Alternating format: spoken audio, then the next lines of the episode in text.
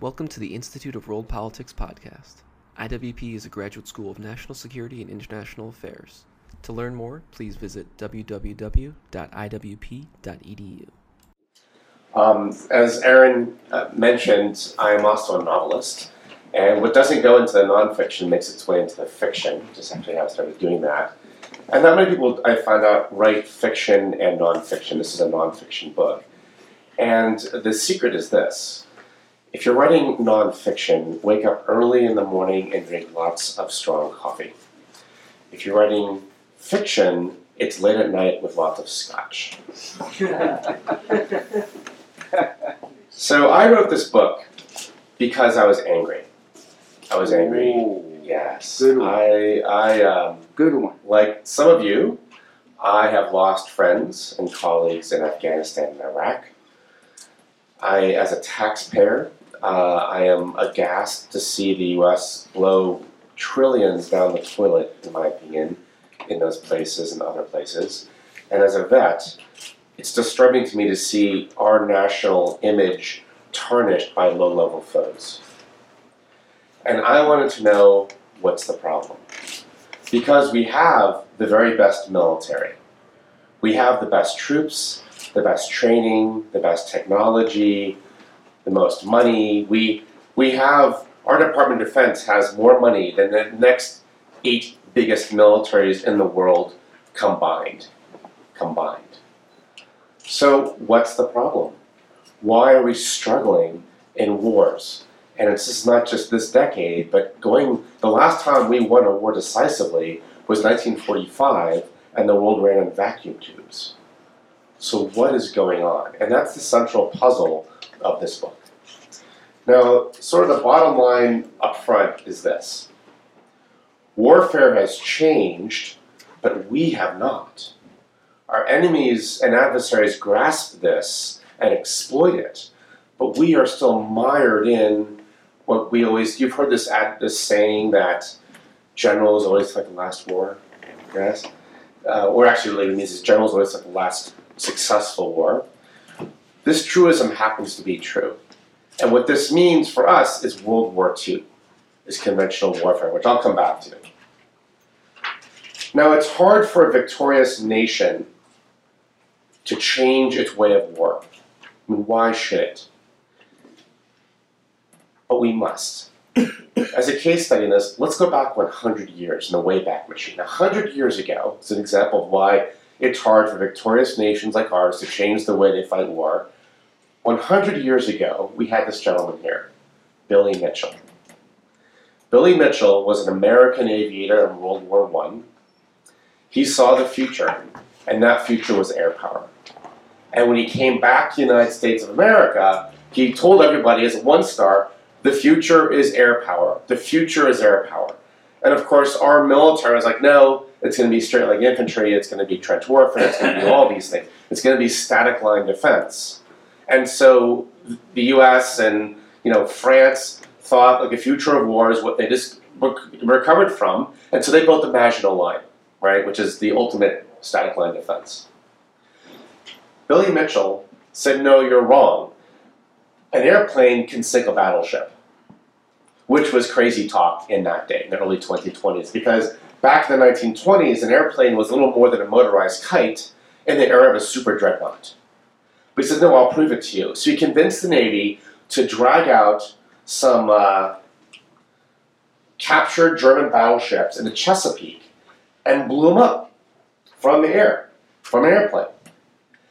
Rather than this being definitive, it, it stirred a huge debate that spilled over to the public about well is this you know realistic you have a stationary target you've got an airplane it's they got lucky shots and so perhaps to keep mitchell out of trouble general pershing sent him on a inspection cruise of the pacific to get him out of the out of washington d.c and you know just like you know it's like billy just get out of town just cool it, just shut up, be quiet, you're just going to ruin your career.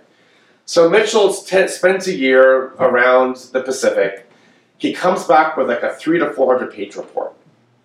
In this report, he said, and forgive the TV here, he said, in the future, Japan will launch a sneak attack on Pearl Harbor at 7:30 a.m. on a Sunday by airplane.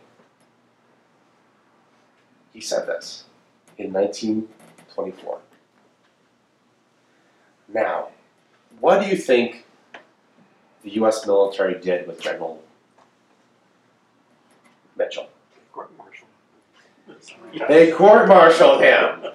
Sometimes it's easier to court-martial somebody than listen to a new way of war. And it wasn't just any court-martial. This was done at Fort Lesley McNair, not very far from here, and it was hugely public, and hugely in the media, and hugely Kardashian.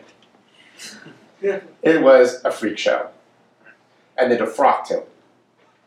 And the old man spent the last couple years of his life going around the country talking to anybody who'd listen to him about the future of air power. This did not dissuade him.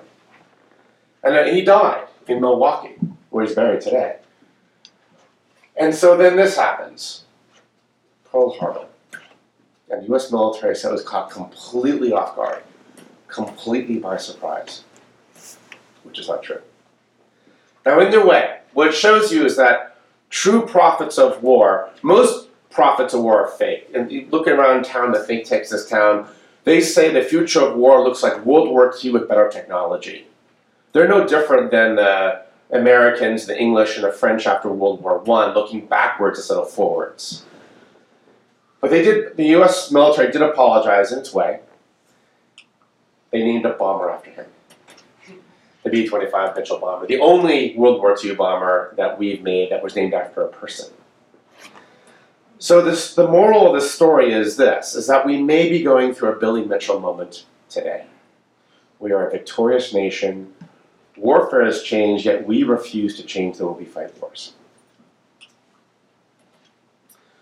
This is important because even an undefeated military can lose. Rome thought itself the eternal city until 410 AD. Was sacked by Alaric and barbarians and was sacked several more times that century. So when I ask you who could sack us today, I'm not saying we're going to be sacked by Visigoths, but if we, what are our biggest threats today? We could spend all afternoon, which we'll not, on answering this question. You could say China and Russia, as certainly the new national defense strategy suggests, Iran, ISIS 3.0. Um, you could do narcos, you could do Venezuela, you could do genocide, you could do North Korea. We can we could talk about these, and these are all very serious and very bad threats to our country today. But as bad as these threats are, they are not the worst. They are not the worst. The worst is systemic. That's feeding them. Something that I call durable disorder. Durable disorder. And what durable disorder is, is it's the world order as the Westphalian world order retreats and the nation states retreat. And that seems to be a lot of data showing that's the case in the last 25 years. Durable disorder is what's left in the wake. Now, this is not pure anarchy. It's not the sky is falling, we need to invest in more sky. It is rather, it's rather a system of uh, like overlapping authorities, is pers- conflicts that don't end, forever wars, persistent conflicts, entropy that can contain but not solve problems, right? Durable disorder is systemic, and mostly it is not new. It is not new. So durable disorder is the world. If you look at the Westphalian order, it's only about a couple hundred years old. What came, what preceded it, was a form of durable disorder. It is the world that Machiavelli was writing about. It is the world of antiquity and the Middle Ages. Most of human history is disorderly. The Italian Wars were fought by anybody who was rich enough who could hire mercenaries, did so. And this created perpetual war because A, mercenaries didn't want to work themselves out of, a, out of a job, and B, anybody who was rich enough could fight a war for any reason they wanted. It lowered the barriers of, of conflict. We had any questions?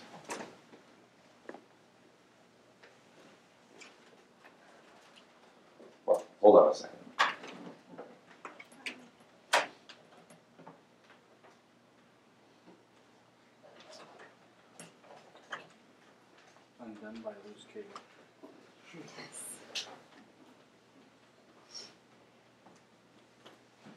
Luce King. Of technology. Right. Well, so that's in the new rules of war. I have um, I have ten new rules, which we'll get to at the end. Rule number two is technology won't save us. All right. Good, do you think? Is this all right? We'll try this. Okay, let's go backwards here. Went over this a little too quickly.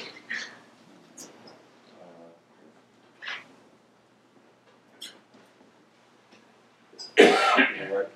Remember, we won World War II without PowerPoint. I know, right? Alright. Let's see. Alright, let's try this. Okay, we're back at the podium. Alright, the Italian Wars, right? Persistent, never ending conflict. Anybody who could afford the means of war could wage it for any reason they wanted to. It was a pre Westphalian order. Today, when we look around and look for durable disorder today, half of all peace agreements fail in five years the majority of states in the world are failing or failed and increasing. Most states in the world are facing some form of armed conflict. Mercenaries are returning everywhere. It's not just Iraq, Afghanistan, it's everywhere. It's one of the biggest insecurity trends of our century that's not being covered. And they are very effective. Um, we're seeing non state actors who are engaging in warfare, uh, creeping into that space. Those who understand the new global environment are exploiting it, like Russia, China, our adversaries. Those who do not are getting exploited. Unfortunately, in my opinion, American foreign policy is taking the Humpty Dumpty approach of trying to put together the so called liberal world order back together. But that, you know, if you're sticking with different metaphors here, that, that horse has fled the barn. That horse has fled the barn. So we have a new global environment, and that begets a new type of warfare. Just like you have Westphalian warfare, we have a, we live in a post-Westphalian age or a pre-Westphalian age, depending on you look at it. New type of warfare. As you know, our national defense strategy is reorienting us towards big, near-peer threats. These two guys specifically. Now, think they're toasting the United States. They're not supposed to be in the United States. Um, here's the question: If there's going to be a conflict with one of them or both of them, why does everybody assume it's going to be a conventional fight? They always do. Right? It's going to be a conventional war. We need more aircraft carriers, more F-35s, all these. You know, we need Midway in the South China Sea. That's what we have to prepare for. But it won't. Conventional war is Westphalian way of warfare. We live in a post-Westphalian age, new way of warfare. Conventional war is dead. Rule number one of, my, of the 10 new rules of war conventional war is dead. The evidence for this is pretty overwhelming. In this graph, the red line in the bottom represents interstate wars, uh, what we might call conventional war. Blue on the top is everything else. And this is from 1945 to like 2017. This is the Correlates of War database. There are issues with all databases. That's we, we can discuss that in Q&A. But the point is this, is that there's nothing more unconventional today than a conventional war. They are very, very rare. And really nobody fights conventionally anymore except for us, including Russia and China. In fact, you could even ask this question. Are we already at war with Russia and or China? And part of their strategy is to keep us the thinking that we're in peace, because we act differently when we're at peace than when we're at war. A clever strategy. So, what does war look like in this new global environment called durable disorder? It's getting sneakier. War is getting sneakier. Let's look at some examples of it. Ukraine and Crimea. Russia had the conventional forces to launch a blitzkrieg into eastern Ukraine and seize Crimea outright. They had it's un, no question about it. Compared to Ukraine's military, they could have done it great. They chose not to do that. They were fighting the new rules of war. We live in a global information age. In a global information age, weapons that give you plausible deniability are more powerful than firepower. Okay? Weapons that give you plausible deniability are more powerful than firepower. So, what do they use their means? Spetsnaz, special forces, mercenaries like the Wagner Group, uh, these like fake proxy militia, these well, proxy militia, like the Bon- Donbass battalions, uh, little green men, you all know what little green men are, right? Uh, and lots of propaganda, lots of information warfare. The US and the West was still scratching its head trying to figure out what was going on in the Crimea in 2014. By the time the conventional units showed up, it was a fait accompli. That is the power of the new rules of war. The South China Sea. So China is winning, well, which we have, we think of war, in the old rules of war, war and peace is like pregnancy.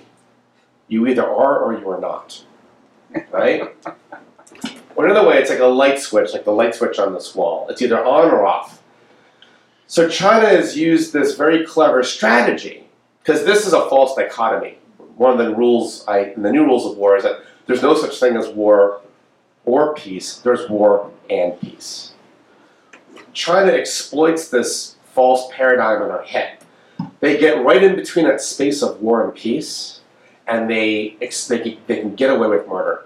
So in the South China Sea, they go right up to the brink of war for us, right up to where we might respond, and then they stop. But they get to keep or capture, you know, everything they, they capture, they keep. And that is how they're incrementally winning the South China Sea one island at a time, weakening the resolve of one ally at a time.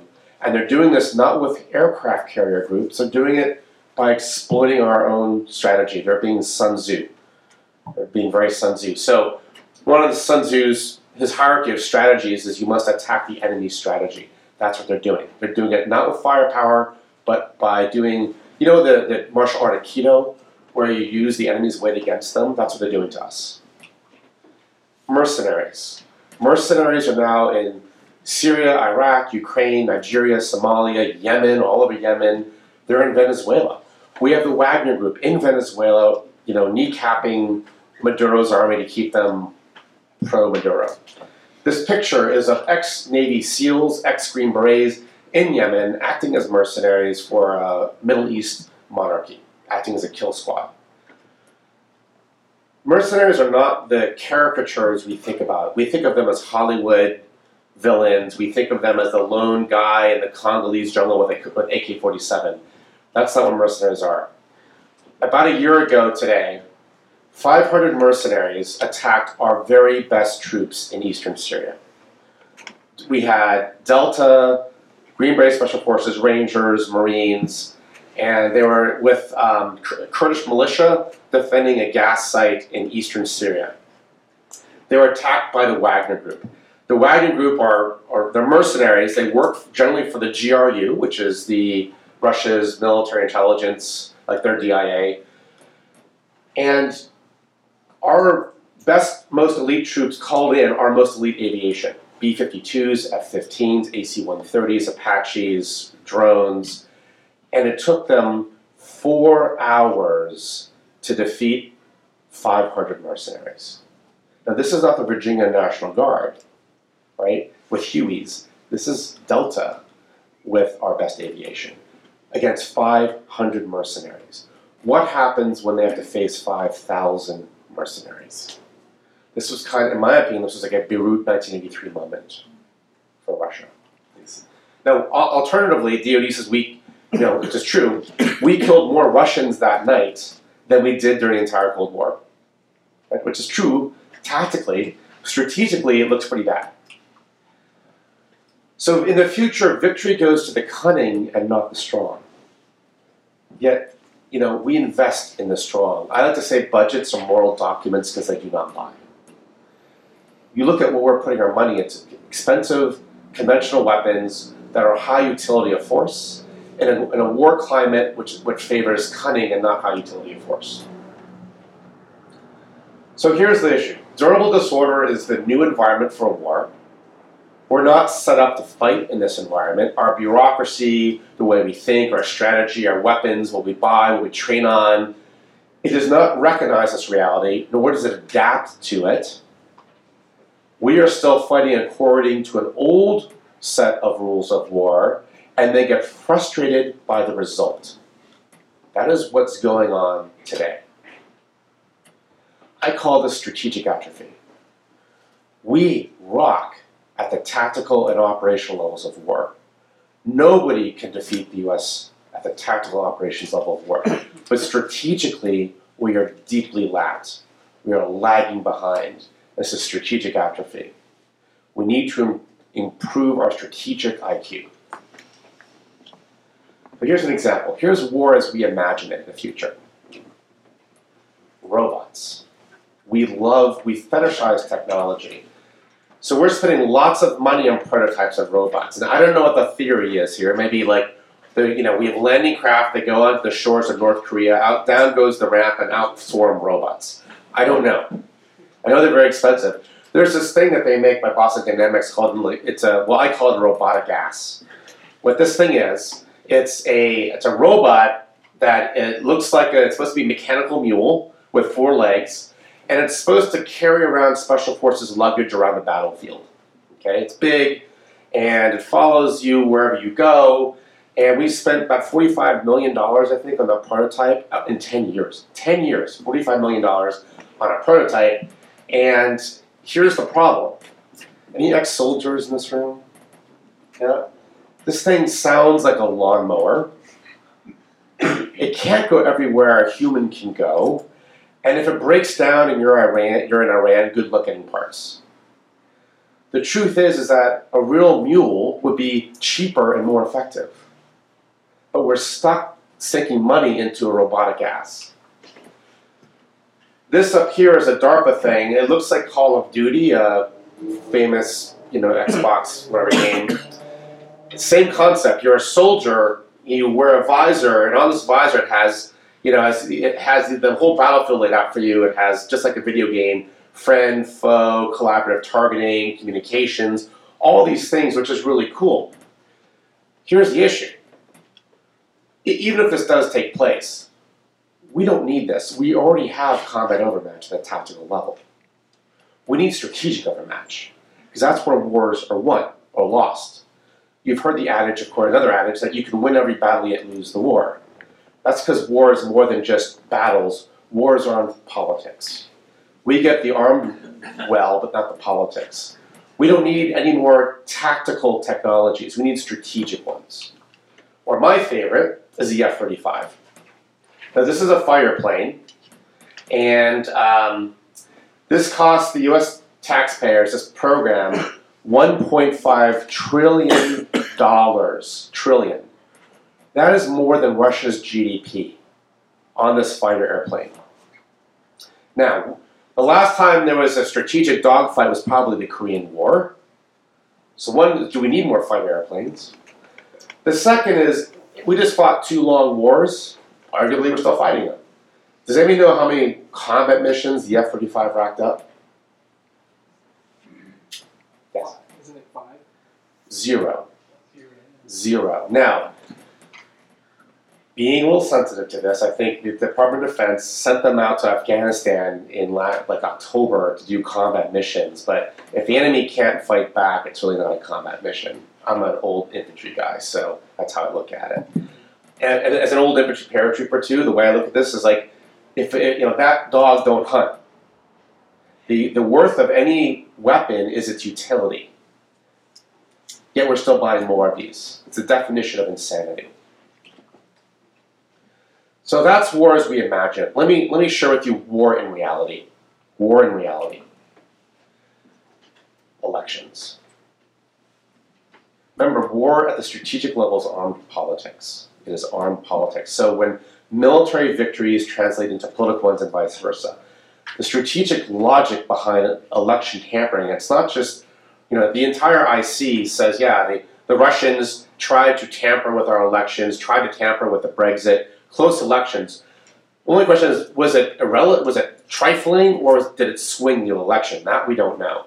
That we do not know. But the logic here is who cares about the sword if you can manipulate the arm that wields it? Right? Or how about this? That's a bomber, a Russian bomber, conventional weapon of war, being used in an unconventional way. Now, the old now, Russia or the Soviet Union, their dream has always been to disunite Europe, right? Break up NATO, break up the EU, disunite Europe. Old rules of war, where firepower was king, the War of Clausewitz and the utility of force in Germany, what they would do is they would use munitions. They would have these huge military exercises on the border of East and West Germany, like Zapad 81. 150,000 Soviet troops all lined up to invade, you know, NATO, and the Soviets would just say, "Cool it, Brussels. It's just a war game, just a war game." And of course, NATO doesn't know if it's a war game or if it's a feint, and this would cause lots of friction. That's old school. New school is that when Russia wants to break apart, you know, NATO, they take bombers and they carpet bomb civilian communities in Syria. And they weaponize refugees.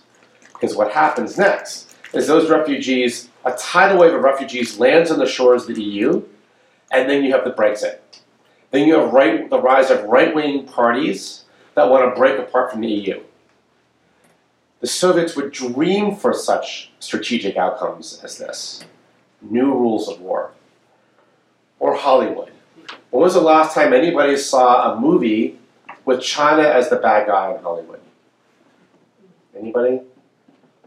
No. They bought Hollywood, or much of it. They greenlight everything.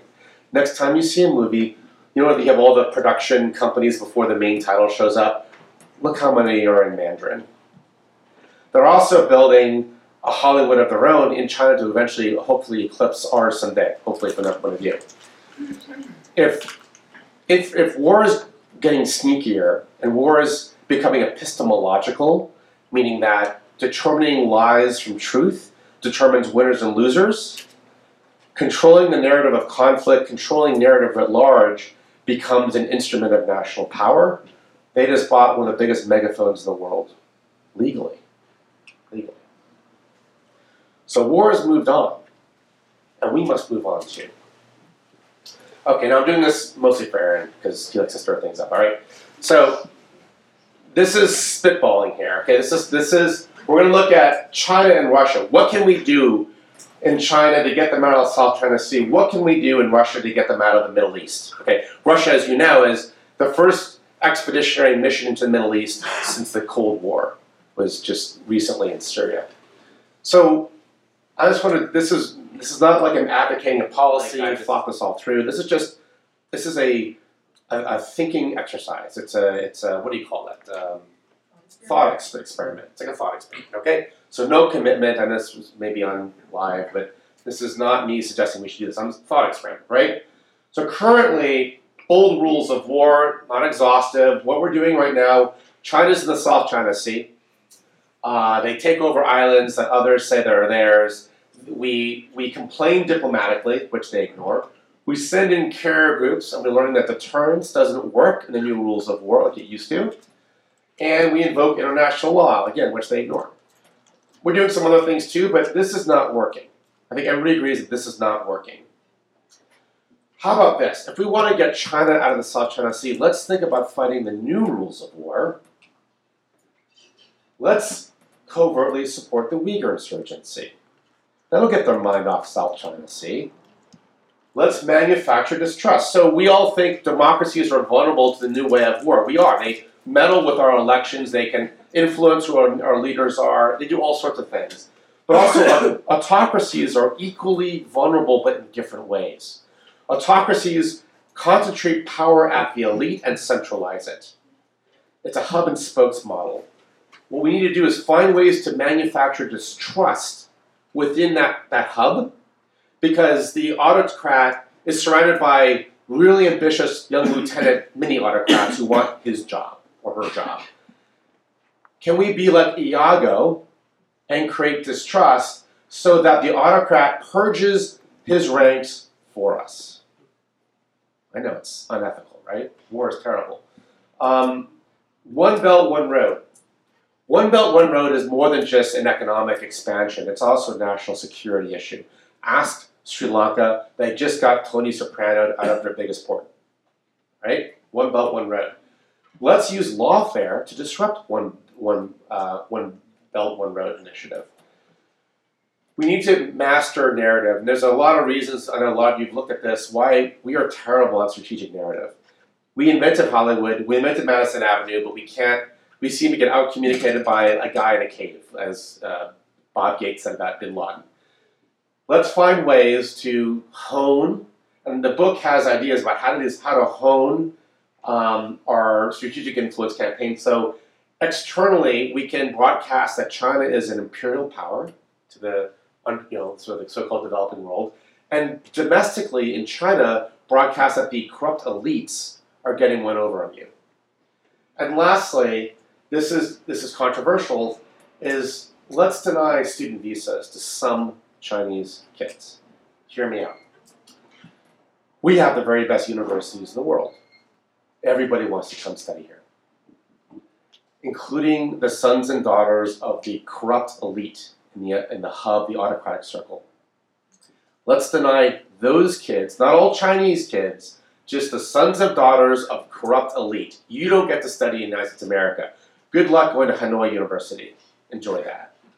Okay?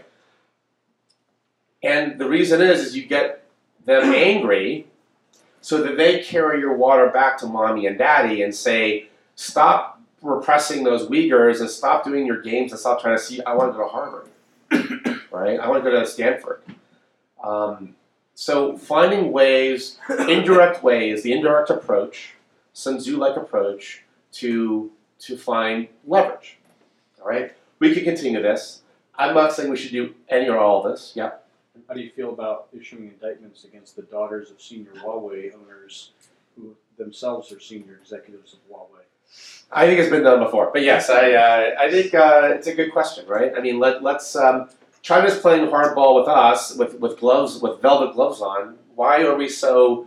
Now, there are sometimes I give this talk. They're like, "Well, this is awful," and yes, this this whole book brackets war ethics, an important topic. But I look at war ethics the same way like Clausewitz or Sun Tzu is. It's like you you bracket that topic, you assume that a legitimate authority said, "Let's wage war." Know how to do it as efficiently as possible to, to minimize tragedy. Um, so, but also, let's not forget that we've done this before. Think of the Cold War. We've done this before. Okay, Russia. How do we get Russia out of the Middle East? Well, we're kind of doing the same thing that we're doing with China. Our sanctions are, are can, can be somewhat effective. That's the one exception I'd say is our sanctions. And there's other things that we, we have done. I don't think they're very effective. I've, I've talked to people like, well, you don't know our Title 50 things that we're doing. I'm like, yeah, but it's not. Russia gets more bellicose each year, so whatever you're doing doesn't seem to be that effective to me, right? At the strategic level. Maybe the tactical level you're doing great things, but I don't see it. So how about, let's try some different things. One of the most potent weapons in the arsenal is ridicule, okay? Ridicule is like fire. It can go both ways, so it's a dark art. But Putin rides around half naked on bears. Why can't we do something with that? Right? Also, how do we manufacture distrust in the Putin camp? It's an autocracy. Let's he the Kremlin's very fearful of color revolutions. Let's engineer a few. Um, let's support states that are on the border of Russia that don't like Russia. Get Russia concerned about its own internal domestic security, and they will voluntarily pull their troops out of Syria and put them on those border hot zones. Again, we talk about uh, narrative, and then little green men, or so also like proxies and mercenaries. When you private mercenaries is when you privatize war, it changes warfare. It blends market strategies with military ones in mm-hmm. ways that our four stars cannot comprehend. Think of Clausewitz meets Adam Smith, right? That's that's what private warfare strategies look like. We've forgotten how to do this. Machiavelli did not. That's what his wars looked like. Let's use market strategies to, to, to, to mitigate that. Let's buy out the, the Wagner Group. And the Wagner Group, the, think of it like Blackwater, or Executive Outcomes, better yet. The senior crew of Wagner Group is probably all Russian, ex-GRU, ex-Spetsnaz. But the rank and file probably come from all over the Russian-speaking world and may be susceptible to bribing. Same with proxy militias. Bribe, bribe them out. Uh, little green men. Putin says they're not there, so will he miss them if we kill them all? I know, it sounds awful, right? But is it war? Also, they have a petro economy. Are there ways that we can crash their economy, not permanently, but you know, at a convenient time for us? You know, I know there's no lever in the White House to, you know, raise economy up or down, but we have some tools to, to, to, to jerk it a little bit. So these are old rules versus new rules. Old, and we can talk about this in Q and A again. It's a thought experiment. I'm not committing to these rules, just to get you thinking. So, what does victory look like? Victory is an infinite game. There's no USS Missouri moment here. There's no uh, Waterloo of, of po- you know that's conventional war. Wars here endure and persist, just like the Peloponnesian War, the Hundred Years' War, the Thirty Years' War. They endure. They have high points and low points, and it's relative. Some it's like Pepsi and Coca Cola. You're not going to Pepsi's not going to destroy Coca Cola usually. They'll have better quarters and worse quarters. That's what victory looks like here. So, in sum, we must learn how to win in this new global environment called durable disorder. I lay out 10 strategic principles, ideas, call them rules. Rules 1 through 4 are things that we have to stop doing, and rules 5 through 10 are things we should start thinking about doing. Now, to the traditional warrior, this will make some of their heads explode. It's not war. It's not, you know, we don't fight that way. It's dishonorable. But the truth is, we fought this way before. Think of the Cold War. Our adversaries are fighting this way now. If you want to look at what's going on right now, look what China, Russia, Iran are doing. Israel has responded to this. They, after the 2006 war, they had to think about what went wrong in 2006. In 2015, they came out with a new strategy, and there was one which is which people should read, and there was one idea called the campaign between the wars, which looked kind of like this. All right. So adversaries and allies alike are, are adapting to the new global environment and, and how strategic lo- logic works in it. We have to catch up. Because if we don't, usually a lot of blood is required before a victorious nation changes its way of war. Now with that, I'll have to turn over to Q&A to talk about this or anything else. Thank you very much.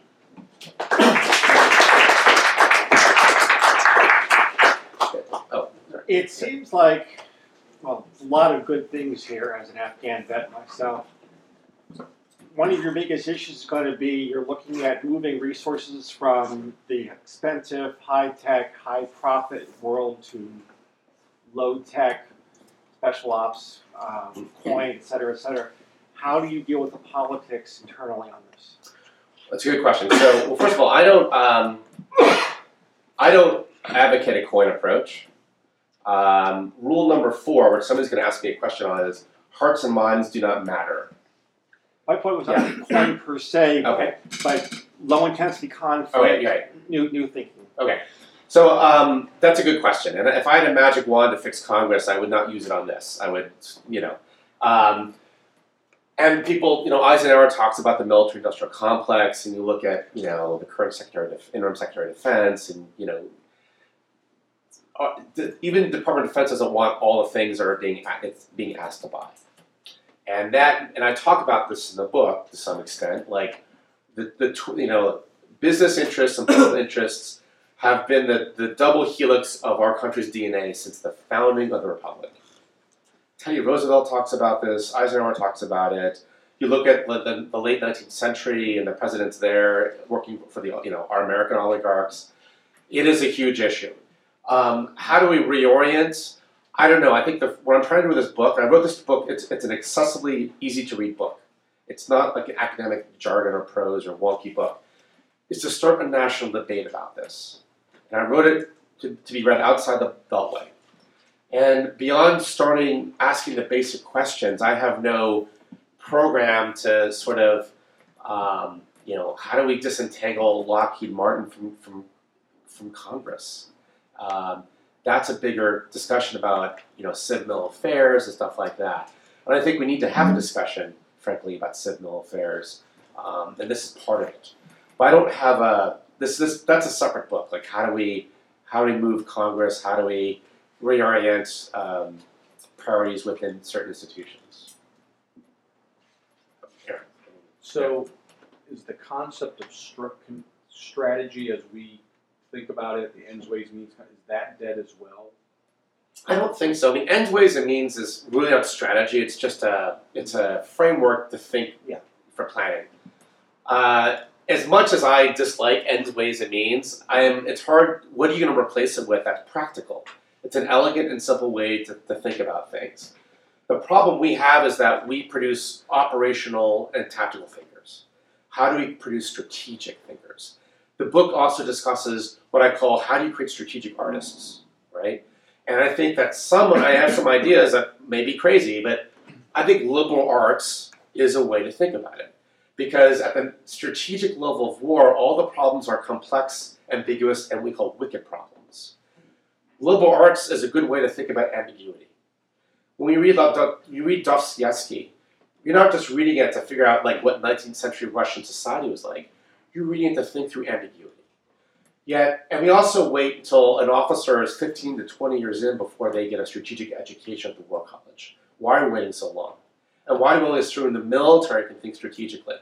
So I'm, I would suggest that I wish we could start teaching strategy at the academies, at, and I wish we had a really robust security studies in American academia. We do not. We have some fine individuals. We have some programs that that do some things, but we don't really, you know, war is a dirty word in academia. And I think, you know, that's another, if I had a magic wand, I would fix. But we need to produce strategists, and they may not come from where we think they come from. When I look at, you know, a great strategist, though, I think of like George Marshall. You know, he's a great strategist. Yes, sir. I I kind of see where you're coming from in regards to the new rules of war.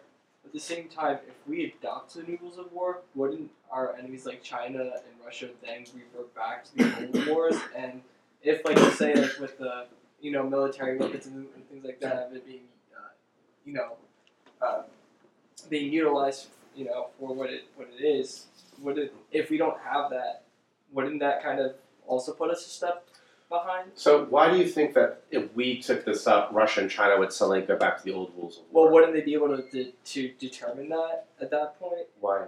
I mean, because if they're already on, if they're already going this in this route, right, and then we take a similar route, so Yeah. now we're employing the same kind of rules and strategies and resources. and they notice that, but if when they notice that, then they could then easily assemble a conventional army that goes back to the old rules, and then it wouldn't that kind of throw us off, or Well, I don't. I don't agree with that. I think that first of all, I'm not saying we should do away with our conventional forces. Okay. Okay. I just think we don't need to invest another trillion dollars in them. Meanwhile, we're, we're getting our strategic butts handed to us by other means. We need to be more savvy to that. So, of like technology, right? Aircraft carriers cost 13 billion a copy now. Before you add aircraft and sailors, so it's like 15 billion, 16 billion. I don't really know. We're buying two more. Why? They're not deterring Russia or China. We know that for a fact. Why? Now we look at a weapon that does work Special Operations Forces. We know it works because SOCOM and SOF are over deployed all the place all the time. That's how you know a weapon's being used because it's effective, right? Because SOF is inherently new rules of war. You know what SOCOM's budget is? It's $10 billion. One ship costs way more than all SOCOM. So that's what I'm questioning. Okay? I'm not saying let's scrap, we don't need, you know, no more carriers, we, we, we, can put our whole Navy into the yard and scrap it. I'm not saying that. But I'm looking at what do we need, what are we not, what are the opportunity costs of buying, you know, $26 billion worth of carriers um, that we could be doing other things with. So that's what I'm. That's the conversation I want to start. and at the end of the conversation, we might just decide, yeah, we need more aircraft carriers. But I think right now we're just doing it's like rote memory rather than strategic thinking. This. Uh, so my name is Edward. Um, I'm I'm second year student here. Uh, so the, the slides like before um, this that um, it seems that you know uh, you kind of support you know that um you know just like prevent the the corrupted officials of Chinese, their case, you know, to come here to study. I believe like most people out here agree with that. I agree with that, but there's a problem. I guess like most people here also heard about the scandal uh, happened to the University of the Southern California, and that means actually in another way, you know, a lot of the universities, you know, our countries are really flourished by the private university, like the school you took, you know, the Harvard, Brown, and and these schools, like you know, they have to rely on the personal donations.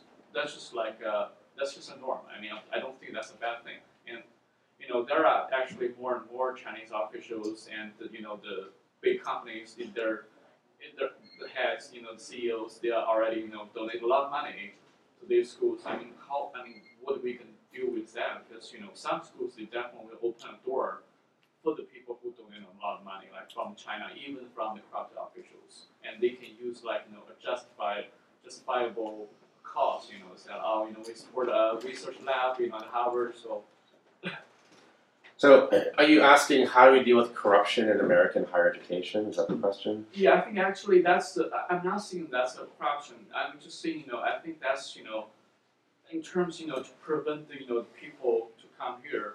I think we need a, a you know maybe like a better um you know a better uh, system you know to improve our higher education.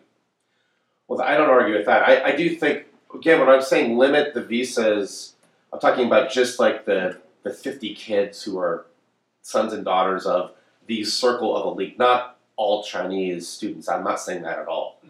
Uh, and if a company comes, and we know there's corruption, and I mean, I went to Brown and Harvard, and you see kids there, you're like, there's no way that you got in here, you know, how, explain yourself, right? And there's all sorts of reasons that that kid is there uh, that may not, you know, maybe because their father swiped a check or they're a legacy tap, or there's all sorts of reasons. Um, we know that. Uh, and I would love to clean that up. That's not what this book is. Um, uh, but I'm just, uh, you know, so if we have a, a Chinese company saying, we just gave you a $50 million building and now we want you to take this person, does that happen? It probably does. Um, I think in those cases, the State Department says, no, sorry, we can't, this person's on a certain list, we can't issue them a student visa. So, It takes it out of the school's hands at that point. Yeah. Yes, sir. Yeah, I'd like to draw you out on number seven. Yeah. It's somewhat vague. Yeah. Uh, it contains two things. The first is a definition. What do you mean by type? Okay. The second is a prediction. Who and how. Good now, question. maybe just who. That's enough. Okay, yeah, let's take it easier, better. Um, Yeah. Uh, okay, so rules starting. Okay, so six, seven, and eight are kind of a trio. These these rules are laid out in a specific reason for a certain certain order. So with the rise of mercenaries, and these are now mercenaries show up with Mi-24 attack hind helicopters. They show up with special operations. They, these are not lone dudes. These are like private militaries that you can rent, big and small. Some are good, some are crappy. It's just like the market for T-shirts or anything else, all right? What that means is that lowers the barriers of entry for conflict because now anybody who's the super rich can become superpowers. And that's what Rule 7 means. So already you have the Fortune 500, which are more powerful than most states in the world. Uh, we have 190 some states in the world. Um, the vast, the, the majority, 79% of them are fragile or failed. When we think about them, we always think about the top 30, which is kind of weird. We should think about the, the bottom 175 or so, 160. Um, you have oligarchs, the richest people, that's the, the top 62 people, richest people in the world, own the, the same amount of wealth as the bottom half of the world. Now that they can have mercenaries to defend their interests, and they do have interests, they will do so. The extractive industry is already starting to hire mercenaries. They are tired of being shaken down by corrupt countries like Nigeria and others for oil. Um, you can have also mega churches in the future. You know, mercenaries are not inherently evil or good; they're just a tool. Um, just say there's ISIS 2, 3.0, and they go into Iraq, they start massacring Christian communities, killing the men, selling the women off to sex slave markets, and the international and the international community is feckless again, or feckless. Just leave that. You have mega churches who have like budgets of 90 million a year. They could hire mercenaries to protect those Christian communities, and they might do that. So, new world types of powers. These are these are uh, non-state actors who either are armed or they can pay for arms, and they will wage wars. And already, an example of that with rule number eight is that there will be wars without states. Look at Latin America. Now, we look at Latin America as that's just a cops and robber problem, which is severely naive in my mind. Cartels are waging wars in Latin America, and states are prizes to be won. So cartels is another example of rule number seven. Warlords in Africa, again, another example of rule number seven. So this is already happening. I think it will continue to grow as mercenaries grow. Rule six and seven sort of ladder each other up, and that's the fear. Yes, Becky.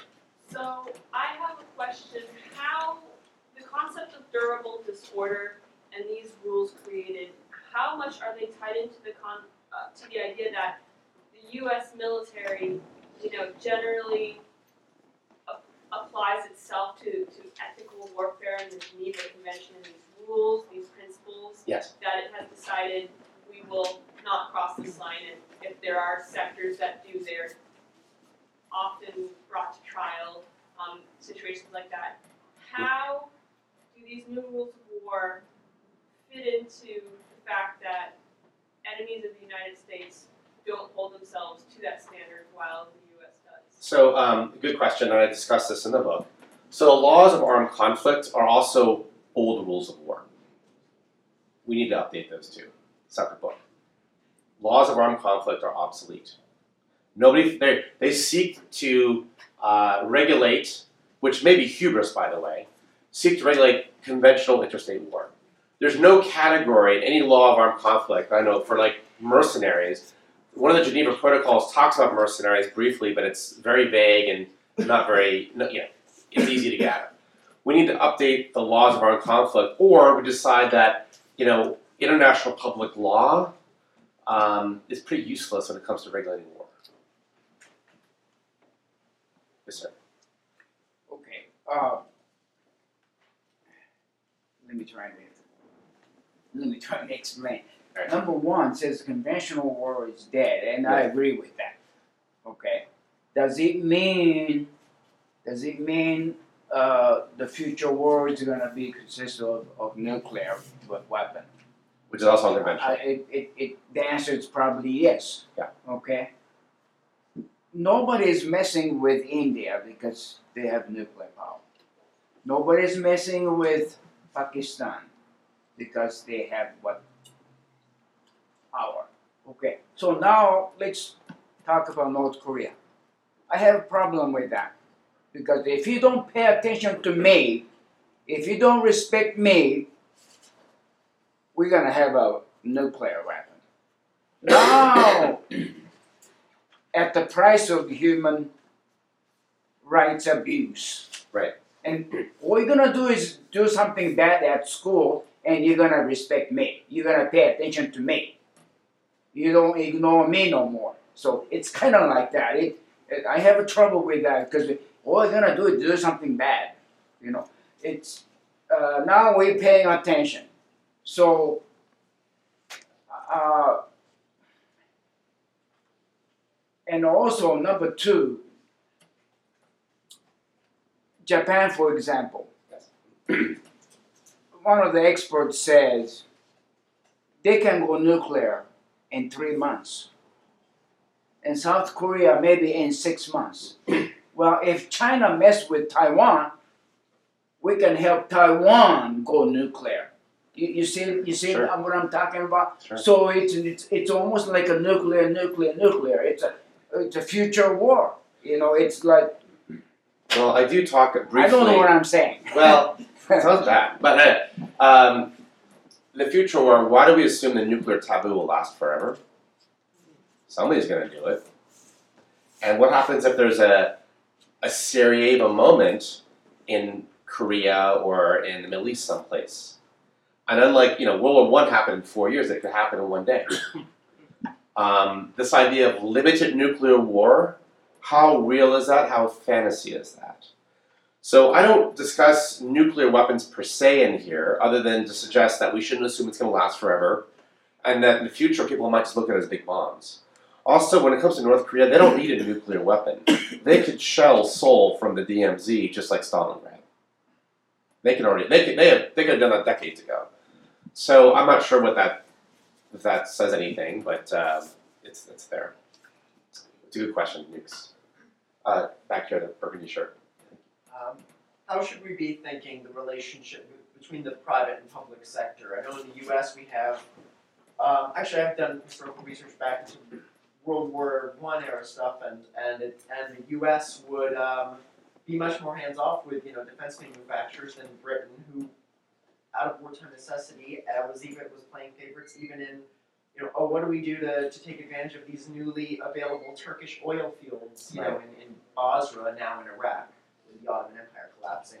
Um, do we need to start rethinking that? Would we need some sort of uh, at least U.S. based, you know, semi-public company to give all our industrial espionage secrets to, or do we need to go as far as setting up our own Dutch East India company? Well, um, Erik Prince thinks the latter. Yeah, I do not. Gonna a, I Um, was gonna make a the Prince joke about yeah, so, um, Look, I think that um, we have privatized a lot in our war capabilities, so much so that I don't think we could sustain war without the private sector.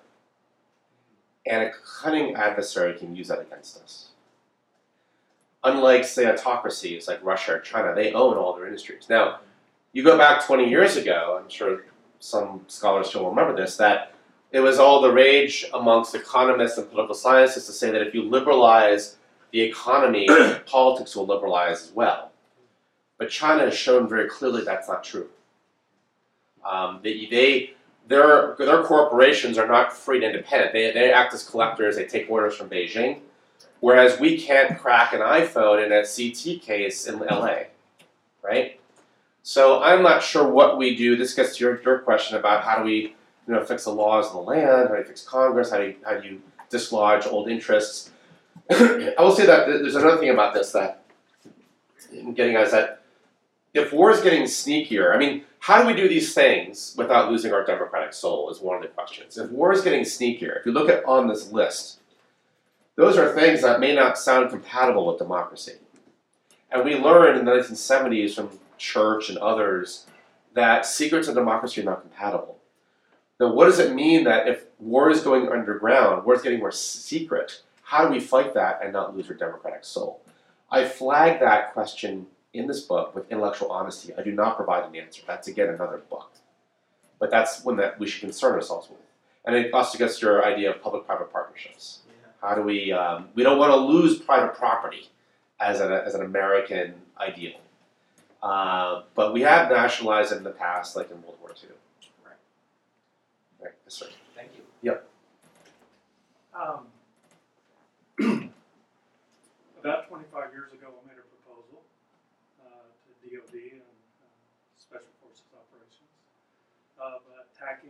the nexus points of strategies.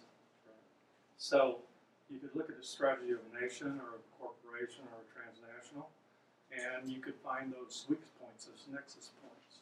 Uh, they rejected that uh, proposal, but just in the last year, they revived it they come back to me and ask me if I teach on that. Are you aware of any programs out there where they talk about war on strategy as opposed to war on nations or war? well, I like the way you think because for those who probably, probably some of you already know, this book is, I'm solidly in the Sun Tzu camp of Right. strategy Right. and not to the Clausewitz Jomini camp, which I think is important too, but I, I emphasize this, and one of the things this book has in the back of it, sorry? Say John Mee camp? You mean Mearsheimer? No, Jomini, Jomini, I'm sorry. Uh, General Jomini, uh, uh, from 1840s. Um, Swiss. Um, so one of the things I also do in the back of this book is I include the 36 Chinese stratagems, which you know businessmen who go to China to do business know about, but DoD doesn't, right? Um, it's all about deception as warfare. So uh, I am solidly in your camp on this. I don't know of any programs who are looking at that um, because you're talking about hi- in his Sun Tzu's hierarchy of four strategies. The very first one is attack the enemy's strategy, Right. which is what I also propose here, and I talk about that in the book. I will I will say this this this book is getting a lot of it well it's getting some attention in town. Okay. The places that look obviously Lockheed doesn't like it. Okay, boo hoo. Um, but you know SOCOM loves it. SOCOM loves it, and they are um, and they're thinking about this. That they have to think about this because you know the new NDS has come out. They're like, well, what's our role? And that's what they're they're looking at. That's what I'm also encouraging them to look at. Yes. And I think there's a role for that. This, uh, Yeah. Twenty-five years ago. Right. No, 25 years ago, it's yeah. Right. I- Yeah, China Yeah. is pursuing, it's called confine the uh, birds to their nest and Yeah. go. That's what they do with the islands and stuff. It's, it's, a, it's always to confine you, and then you don't realize you're surrounded at some point. Right. Like I. And uh, the Russian one, I haven't looked at that strongly, but uh, uh, I'm- I'll be teaching a program with them in about eight months, I guess. Good. That's what uh, they would ask me to do. That'd be great. But it's that same thing. It's like get rid of all the old way. You have to come to a new way, which just happens to be an old way. It is. That's exactly That's right. It's, it's and also that. Uh, yeah, that's exactly right. Yes, behind you, sir. Yeah. So the United States is often referred to as a hegemonic power, a presence that can be felt everywhere in the world, whether it's through our navies, our land bases in over 150 territories. Yeah. Um, so with your recommendations that you present in this book, it's for a dramatic shift in force structure. Yeah. So within the DoD, within the great network, exclude politics for a moment Yes. from the conversation Yes. how would that change the nature of how the United States operates as either a hegemonic or would it change to being a regional or a partnered and regional actor? How would you devise that? Well, I, I I'm less territorially focused with this. I'm thinking about how do we outsmart the enemy and not overpower them, uh, and getting inside their head and being Sun Tzu. How do you attack their strategy rather than how do you attack their militaries? Now, I do talk about force structure a little bit. This is not the book. That's different. But I but some things I, I emphasize are fairly radical.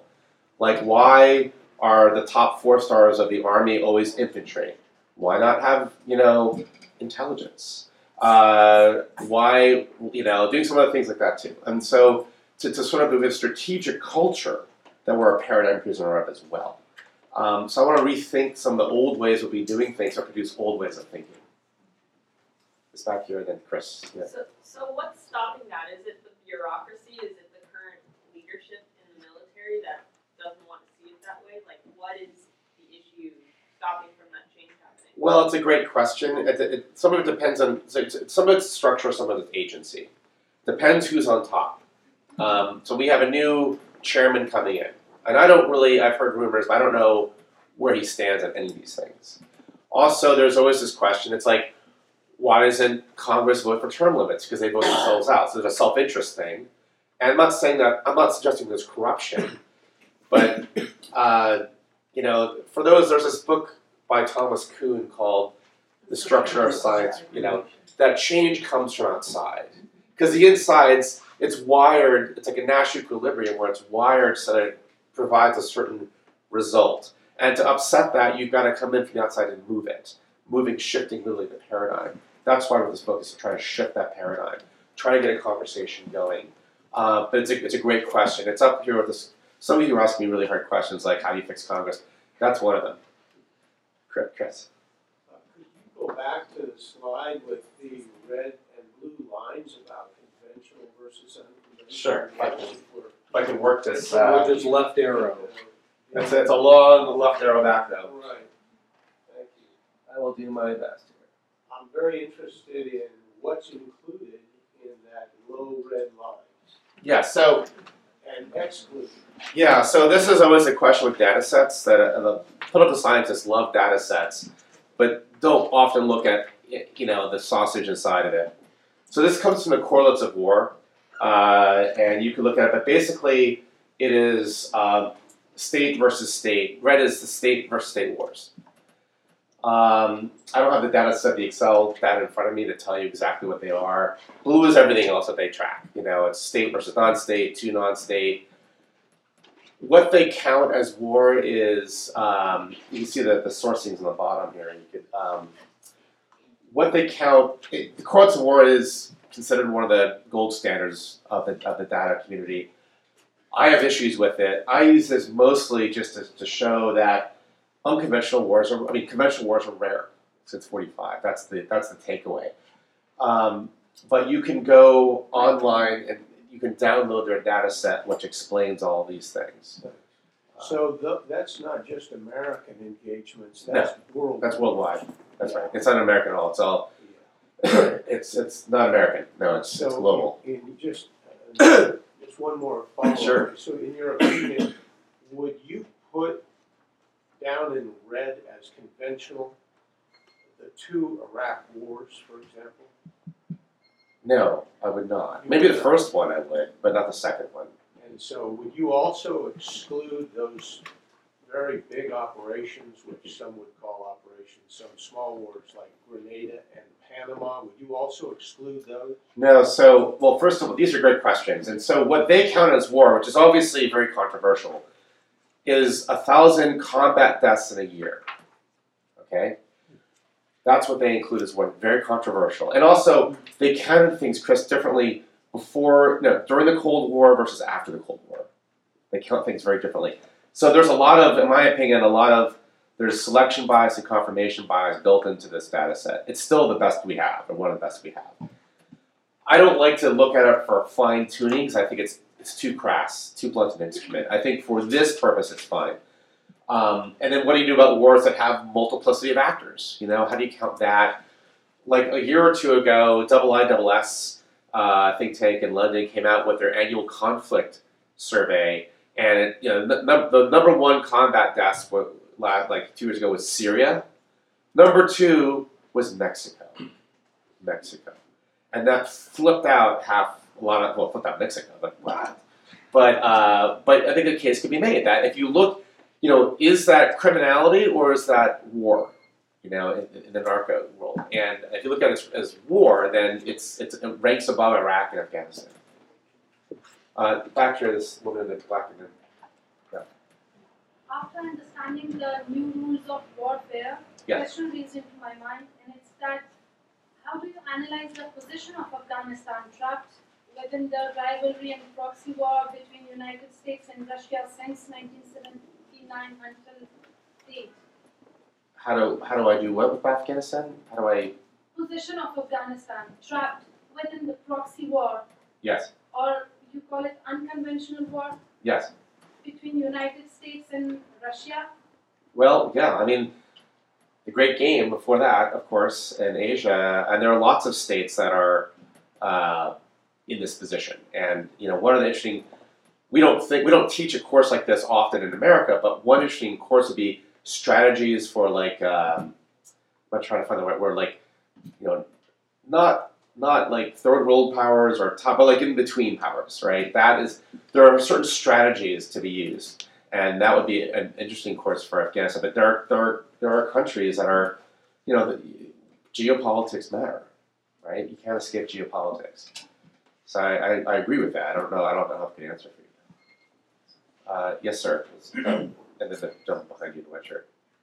Great, thanks. I, I was wondering how, uh, often in this conversation, stability operations and development programming are discussed as ways to uh, deal with the problem of ungoverned space, which is where Yeah. a lot of those tactics are. Sure. And I was wondering how that kind of fits into your. Well, it's a great question. I don't really deal with it. I do talk about. I mean, I've written in the past a lot about human security and looking at security and development as inextricably linked and mutually reinforcing. But I also think that the project of nation building is kind of hubris, and we have to be careful about what we think we can impose, because one of the questions is, and maybe you're not asking this question about state building, is that are states discovered or they created? we have a lot of ethnocentrism about what we assume states should be and can be. I, I'm a little bit skeptical about that. Uh, if you look at Somalia, there is governance there. It doesn't look like a state. There is governance. And we should be able to work with uh, things like that. I would like to have a new rules of diplomacy. Why does our State Department only talk to nation states? They they're really terrible talking to non-state actors. When we have alliances, why can't we create alliances with large multinational corporations, which are bigger than a lot of states in the world in terms of power?